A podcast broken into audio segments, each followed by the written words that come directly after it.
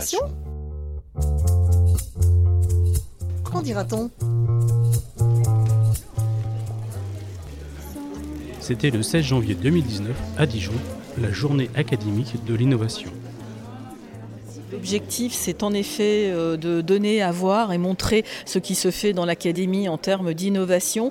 Pour nous, à la Cardi, vraiment, euh, un des objectifs aussi, c'est de montrer, de reconnaître le travail qui est euh, effectué par les enseignants, qui finalement n'ont pas tant d'occasion que cela de montrer à l'extérieur de leurs établissements ce qu'ils font. Et le fait de montrer, on espère, participe aussi à la dynamique de l'académie apprenante. On voit bien de ci, de là, au gré des, euh, des stands que euh, bien sans doute des contacts vont, vont se nouer et vont déboucher sur des échanges euh, de personne à personne, d'établissement à établissement. Cela va peut-être occasionner ici des questions qui remonteront sur le forum apprenant. Donc vraiment l'idée c'est l'échange et le partage. Stéphanie Deblair, pilote académique des laboratoires de la persévérance scolaire des lycées professionnels et coordinatrice SAS Plus sur le lycée Tristan Bernard. Stéphanie Libert, inspecteur SBSSA, sciences biologiques et sciences sociales appliquées sur l'Académie de Besançon et en charge du projet sur la persévérance scolaire. C'est un projet qui a été initié par des inspecteurs euh, qui ont sélectionné euh, quatre établissements de l'Académie de Besançon en leur demandant de, euh, de porter un projet de leur choix en lien avec la persévérance scolaire. Et à partir de là, l'idée était que l'université soit positionnée, que la recherche soit positionnée pour apporter un regard extérieur d'évaluation et de compréhension sur cette expérience, sur ce qui avait fonctionné ce qui n'avait pas fonctionné. Voilà, donc euh, les établissements engagés ont monté quatre projets qui sont quatre projets différents euh, sur du renforcement du parcours, sur du bien-être. Euh, ils n'ont pas tous les mêmes objectifs, mais en tout cas ils visent tous à renforcer le jeune dans son parcours et à renforcer aussi l'ambition scolaire. Voilà, de permettre à chaque jeune d'aller jusqu'au bout de ses potentiels. Les, chercheurs, euh, on ne leur demande pas en fait de nous accompagner dans nos actions. Ils n'ont pas un rôle de conseil. Ils ont vraiment un rôle de, regard extérieur.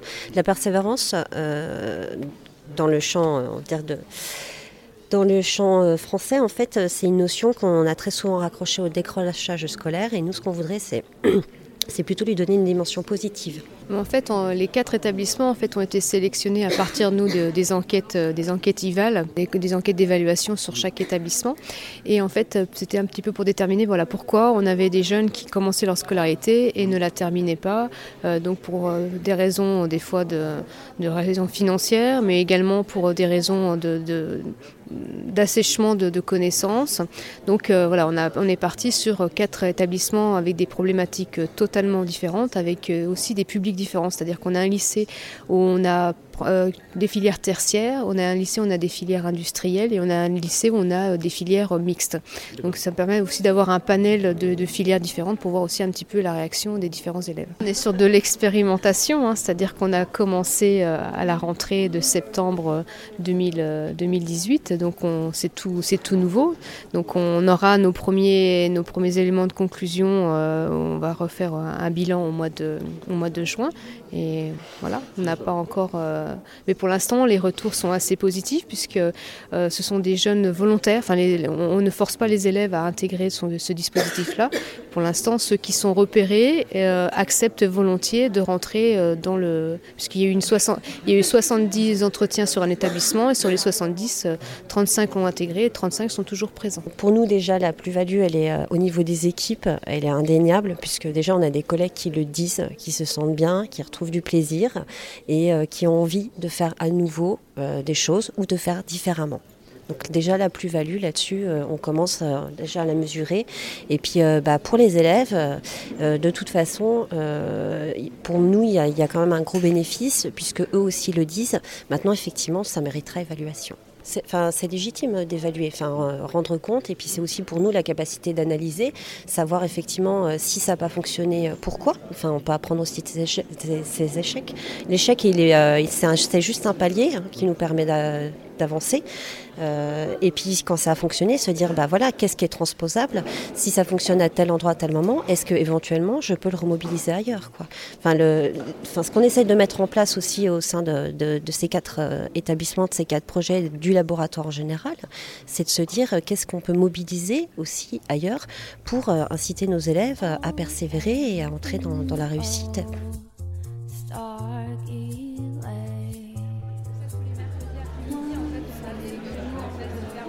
Bonjour, je suis Anne-Claude Meunier, professeure d'éducation musicale en collège, de la 6e à la 3e.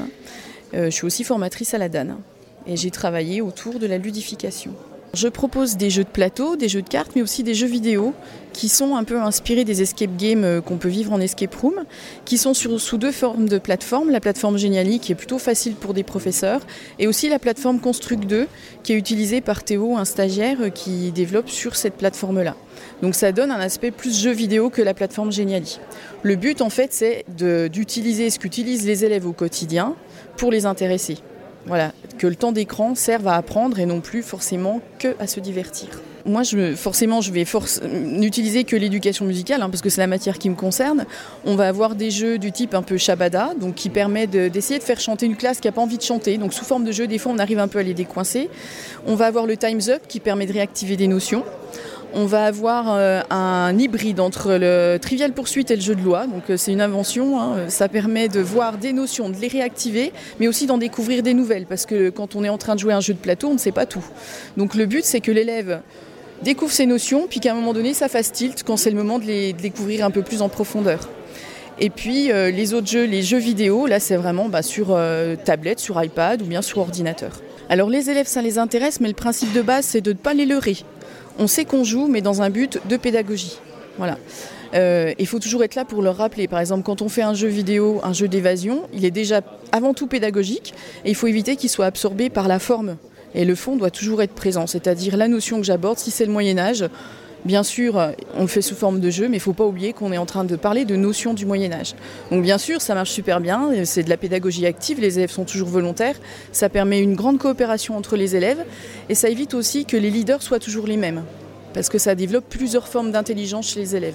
On va voir l'élève qui a une intelligence plutôt manuelle et donc qui va être un super pro dans ce qui concerne remonter un puzzle ou bien euh, se débrouiller avec la tablette. Après, on va avoir l'élève plus réflexif qui va déjouer une énigme historique. On va avoir euh, l'élève qui aime euh, associer les idées, donc qui va aller récupérer des indices d'un groupe à l'autre en fait et qui va réussir à les mettre ensemble. Et c'est ça qui est vraiment intéressant et chacun trouve sa place. C'est-à-dire que la plupart du temps, il n'y a aucun élève qui reste sur le carreau. Une plus grande différenciation. Le jeu d'évasion pédagogique, moi, ça fait deux ans que j'en entends parler. Je pense que ça a déjà été utilisé avant, honnêtement. Euh, j'ai découvert ça, moi, en fréquentant les escape rooms et puis ensuite en, allant, en me demandant comment je pouvais faire, parce qu'on ne peut pas enfermer les élèves dans une salle. Et comme je fréquente Twitter, je me suis rendu compte que des collègues l'utilisaient euh, en utilisant d'autres moyens qu'enfermer les élèves. Donc, euh, la ludification, ça date euh, de super longtemps, quoi. Je dirais très très très très très longtemps. C'est-à-dire qu'on a toujours joué pour apprendre, mais est-ce on ne jouait pas de la même façon? On s'adapte à ce que font nos élèves. Nos élèves changent, ils, ils évoluent, ils utilisent les nouvelles technologies. À nous aussi d'avancer à leur rythme, en fait. On ne peut pas leur proposer les mêmes choses qu'on proposait, ne serait-ce qu'il y a 10 ans. Tous mes cours d'éducation musicale et aussi l'aspect pédagogique, mes aspects de la pédagogie, euh, celles que je partage aussi avec euh, plusieurs chercheurs qui font des conférences, sont sur le site mescours2zic.com avec le chiffre 2. Et puis sinon, euh, toutes les plateformes qu'on utilise dans les jeux vidéo sont sur educagame.com. Donc euh, c'est des sites publics gratuits où tout est partagé et tout est ouvert.